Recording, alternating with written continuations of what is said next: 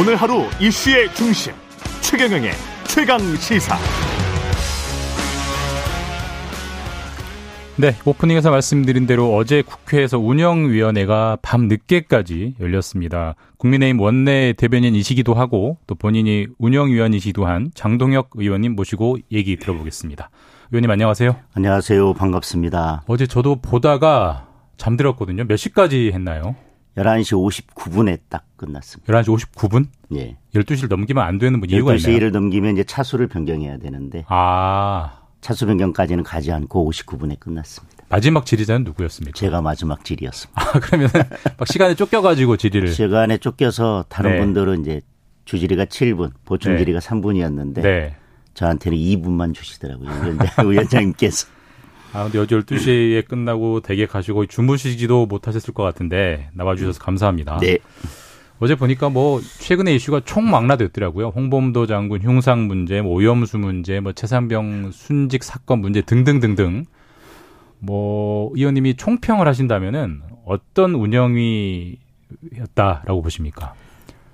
좀 쟁점들의 본질에서는 벗어나서 예. 결국은 정쟁으로 끝난 운영이었다고 생각을 합니다. 정쟁으로 끝났다. 사실 본질은 잘 예. 알고 있지 않습니까? 예. 홍범도 장군의 형상을 왜 옮기려고 하는지 그리고 오염수 문제에 대해서도 대한민국 정부가 선택할 수 있는 선택지가 무엇인지 네. 그리고 최장병 순직 사건에 있어서도 무엇이 문제고 국민들 음. 은 어디에 관심이 있는지 이런 문제들인데 그 본질에서는 비껴가고 계속 뭐 야당에서는 윤석열 정부를 네. 뭐 흠집 내려 하거나 네, 네. 대통령을 폄훼하려는 어 뭐 무엇이라도 하나를 찾아서 그와 같은 공방이 있었고 뭐 여당으로서는 그것을 방어하는데 집중하다가 뭐 민생이라든지 아니면 사실상 결산을 위해서 모였던 네. 운영이었지만 결산에 관한 이야기는 거의 하지 못하고 그런 이야기들로만 채우다가 끝난 운영이었다고 보여집니다. 사실 예결위도 결산 중인데 사실 결산 예결위 결산에서 결산에 대한 내용이 다뤄진 걸 맞습니다. 거의 본 적이 없긴 합니다.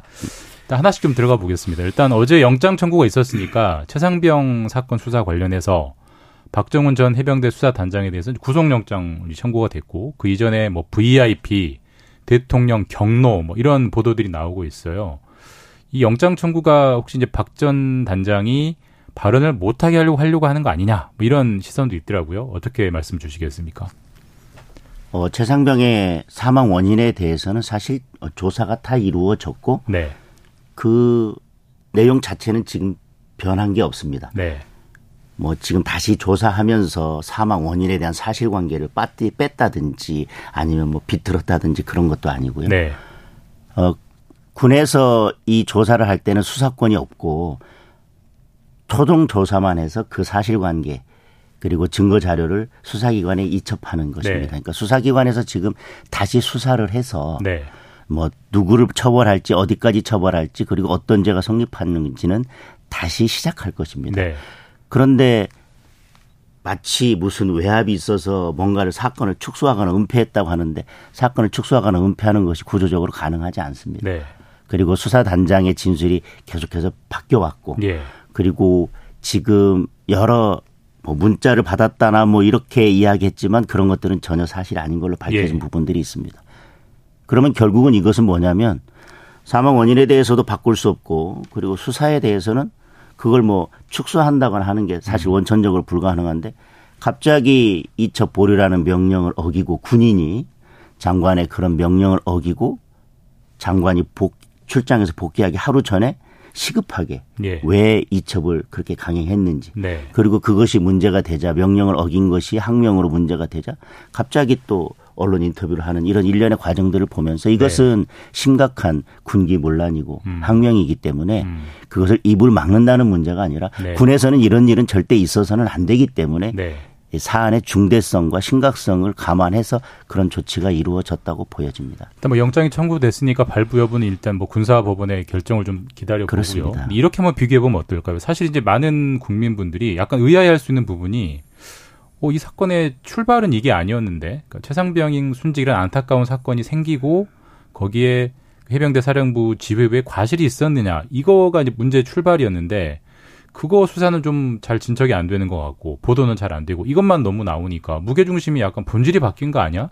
이렇게 보실 수도 있을 것 같아요. 그래서 제가 네. 모두의 본질을 비껴가고 정쟁만 남은 운영이었다라고 말씀드린 것도 음. 그런 포인트입니다.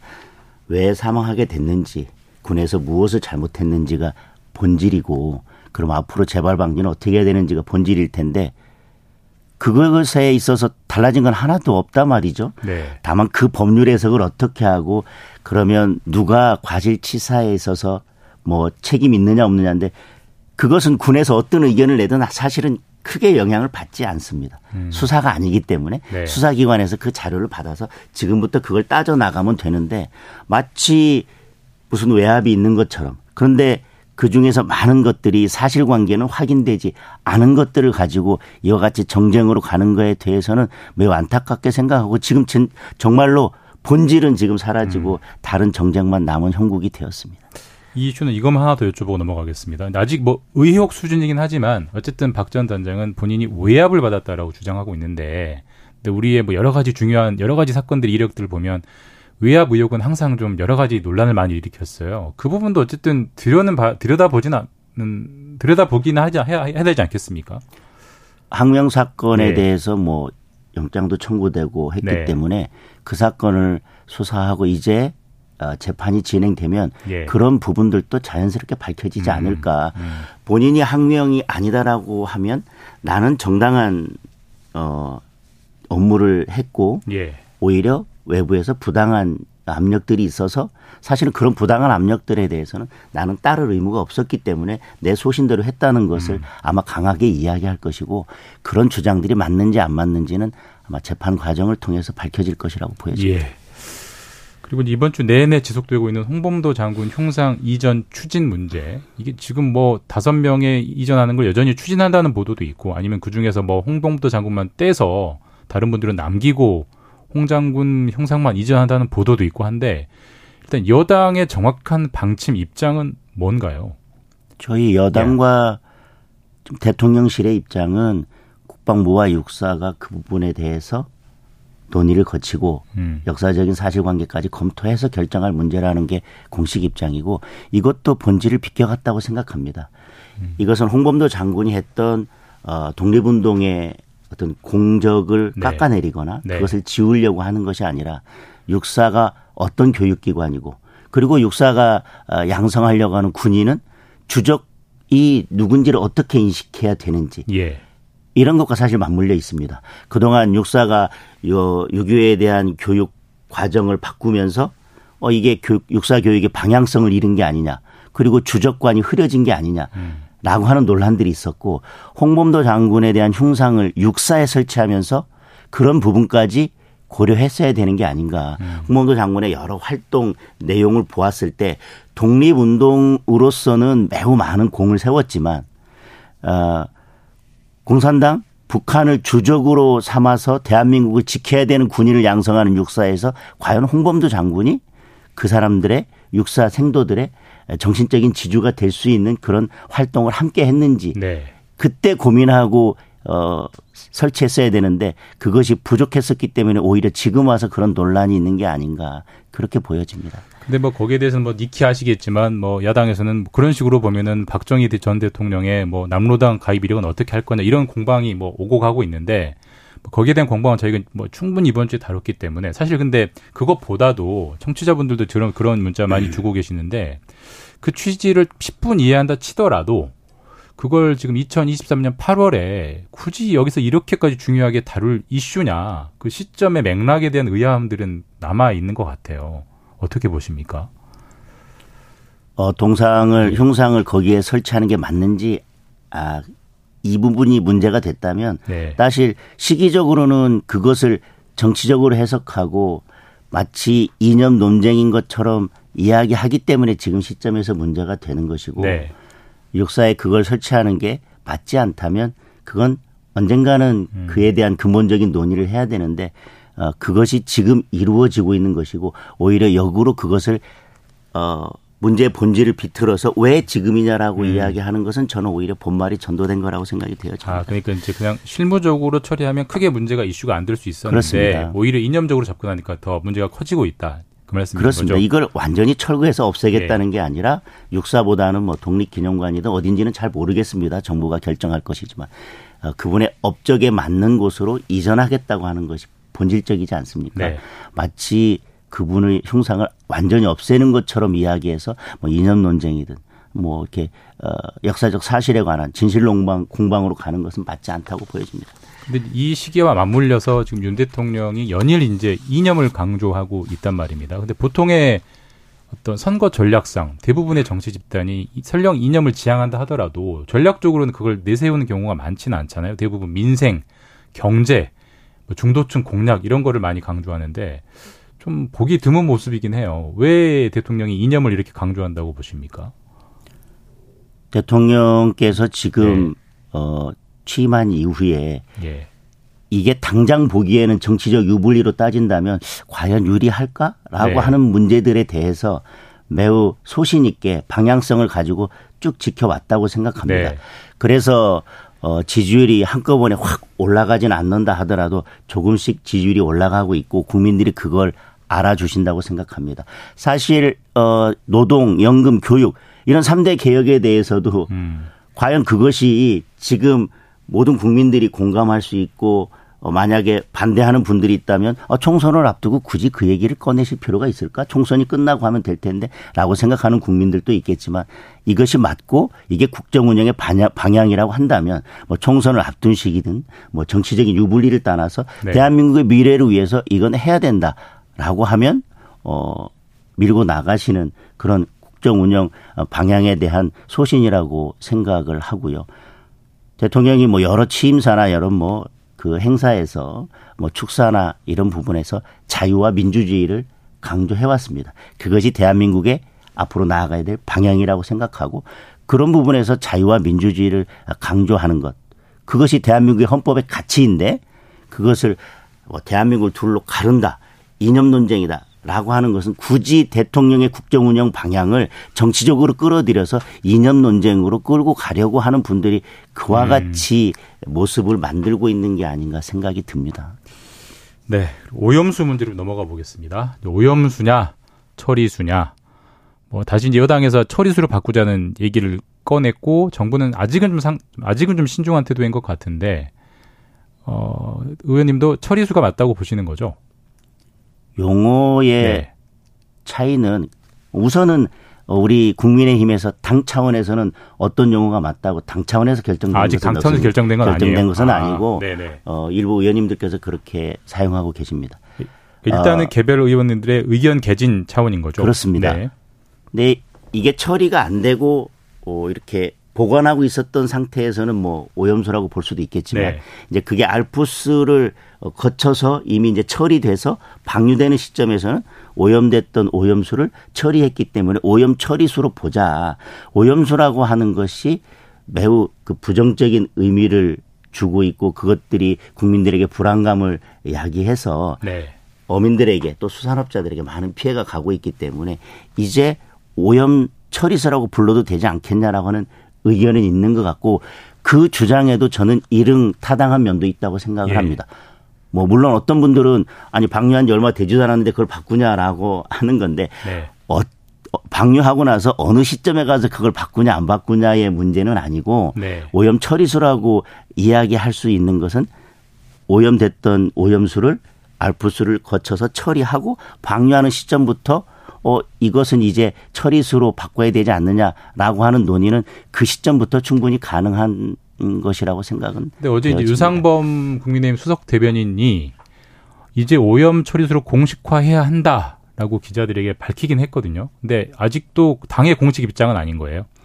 원내에서라든지 예, 예. 아니면 어 의총에서라든지 당에서 공식적으로 저는 뭐 그 논의를 한 것은 아니고 음. 네. 유상범 어, 대변인께서도 그와 말 그와 같이 말씀하신 것은 만약에 정해졌다면 당에서는 이렇게 하기로 이제 정했다라고 음. 하셨을 텐데 음. 이제 그런 논의를 시작할 때가 되었다 라는 의미로 저는 받아들이고 있습니다. 근데 어쨌든 국민들 입장에서는 오염수냐 처리수냐 이름이 자꾸 왔다 갔다 하면 복잡하고 혼란이 있을 것 같긴 해요. 이게 언제쯤 정리는 돼야 될 것 같은데 언제까지 뭐 정리한다 뭐 이런 식의 대략적인 논의는 좀 있습니까? 아직 언제까지 예. 어, 이걸 논의해서 마무리하겠다. 뭐 그런 논의까지도 아직은 정해진 것은 없습니다. 네. 민주당 이 이슈 관련해서는 이제 민주당 자칭 이제 특별 안전조치 사법을 이제 추진하겠다. 거기에 보면은 뭐 일본산 수산물에 대한 수입 금지 규정을 뭐 좀 더 강화하고 수산 수산인들에 대한 지원 기금을 주면서 그걸 일본에게 구상할 수 있는 근거 조항 등등을 만드는 그런 법들인데 이 법 추진에 대한 국민의 입장은 어떠십니까?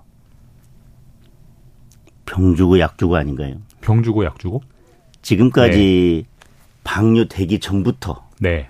과학적인 근거와 어쨌든 국제 기준에 맞지 않게 이 방류가 일어나면 마치 엄청난 일이 일어날 것처럼 계속해서 이야기하면서 수산업자들과 어민들이 힘들게 했던 게 더불어민주당입니다. 네. 근데 지금 와가지고 이제서야 수입에 대해서도 정부는 국민들이 안전하다고 할 때까지 우리는 수입 규제 조치를 완화하거나 해제할 그런 생각이 없다라고 명확하게 네. 밝혔고 그리고 국- 어, 수산업자들 어민들을 위해서 정부가 할 수 있는 모든 조치들은 다 하겠다고 약속을 하고 있고 지금도 해 나가고 있습니다. 그런 발표에도 불구하고 그리고 문재인 정부에서도 어 이걸 방류에 대해서 어떤 입장이냐라고 하면 과학적 검증이 이루어진다면 어 그거는 뭐 어쩔 수 없다라고 이야기했고 어, 강경화 외교부 장관도 이건 주권 국가인 일본이 결정할 문제이지 네. 우리가 어떻게 할 수 있는 문제가 아니라고 얘기했으면서 그리고 그 이후에 IAEA가 과학적 검증을 통해서 어, 인체에 해롭지 않다라는 결론을 내놨는데 그때에도 어디에 서신을 보내고 일본을 찾아가고 그렇게까지 해가지고 계속해서 밖으로는 외부로는 이게 엄청난 일이 일어날 것처럼 그리고 그런 과학적인 근거는 믿을 수 없고 IAEA라는 국제 기구도 신뢰할 수 없어서 모든 것이 잘못됐다라고 이야기해놓고 그래서 지금까지 이렇게 수산업자들과 어민들이 어렵게 해놓고 이제 와서 우리가 좀 뭔가 도움을 드리겠습니다. 국민의힘은 내팽개쳤지만 우리는 그렇지 않습니다라고 나서는 모습이 너무나 위선적이다. 병 주고 약 주고다 라고 생각이 병. 주고 약 주고. 이 이슈 좀 더 해보고 싶은데 시간이 많지 않았을 당 현안으로 좀 넘어가 보겠습니다. 뭐 지금 계속 나오고 있는 수도권 위기론, 인재 영입 필요. 뭐 당연히 인재 영입이 필요하겠죠. 지금 뭐 좋은 인재 필수 조건은 뭐라고 보시고 어떤 구체적인 인재 영입 작업에 대한 논의가 좀 이루어지고 있습니까? 뭐 기구를 만든다든지. 당에서 뭐 지속적으로 인재 예. 영입에 대해서는 관심을 가지고 좋은 인재들을 어 영입하기 위해서 노력하고 있고 지금 어 조강특위에서 하는 당협위원장 공모에서도 많은 훌륭한 분들이 예. 또 지원을 했고 또 공모를 해서 그분들을 어떻게 적재적소에 배치해 배치할지에 대해서 당에서도 고민하고 있는 것 같습니다. 그 외에도 어 김기현 대표님께서도 말씀하셨지만 좋은 인재라면 뭐 쉽고 초려를 해서라도 모셔오겠다라고 하는 입장인데 어 어떤 인재가 훌륭한 인재냐 그걸 한마디로 말하기는 어려울 것 같습니다. 예. 그렇지만 정치를 바라보는 마음 자세가 어떤 분인지가 중요한 것 같습니다. 정치는 국민들이 원하는 변화를 이루어내는 것 그것이 정치의 본질이고 어떤 경우에도 그 방향성을 잃어서는 안 되는데 그런 확고한 신념과 소신이 있는 분들 그리고 그동안 각 분야에서 네. 나름대로 자기의 역할들을 하면서 어, 사회에 기여해 오셨던 분들을 어, 영입할 필요가 있다고 생각됩니다. 그러니까 그런 어떤 수도권 위기론에 대한 현 국민의힘 지도부의 어떤 입장, 방침을 이제 가장 알 수 있는 리트머스 시험지가 아시겠지만 이제 강서구청장 보궐선거인데 그렇습니다. 단적으로 김태우 전 구청장은 뭐 공천을 하십니까 안 하십니까 언제 결정합니까 오늘 뭐 결정하다 이런 보도도 있긴 하던데 오늘까지는 모르겠습니다만 네. 조만간 빨리 결정한다는 입장이긴 한데 예. 저도 언제 결정 할지 예. 그리고 뭐 그분에 대해서 공천할지 안 할지에 대한 것은 저도 알기 어렵고 예 어 이제 시간이 얼마 남지 않았기 때문에 빠른 시간 안에 결정할 것으로는 그럼 보여집니다. 김태우 전 공, 전 구청장 공천도 여전히 살아있는 카드인 건 맞습니까? 뭐 공천 배제에 대해서 명확한 입장을 밝히지 않았기 때문에 네. 제가 여기서 뭐라고 말씀드리기는 어려울 것 같습니다. 예. 네 말씀 여기까지 듣겠습니다. 지금까지 장동혁 국민의힘 의원과 말씀 나눴습니다. 감사합니다. 감사합니다.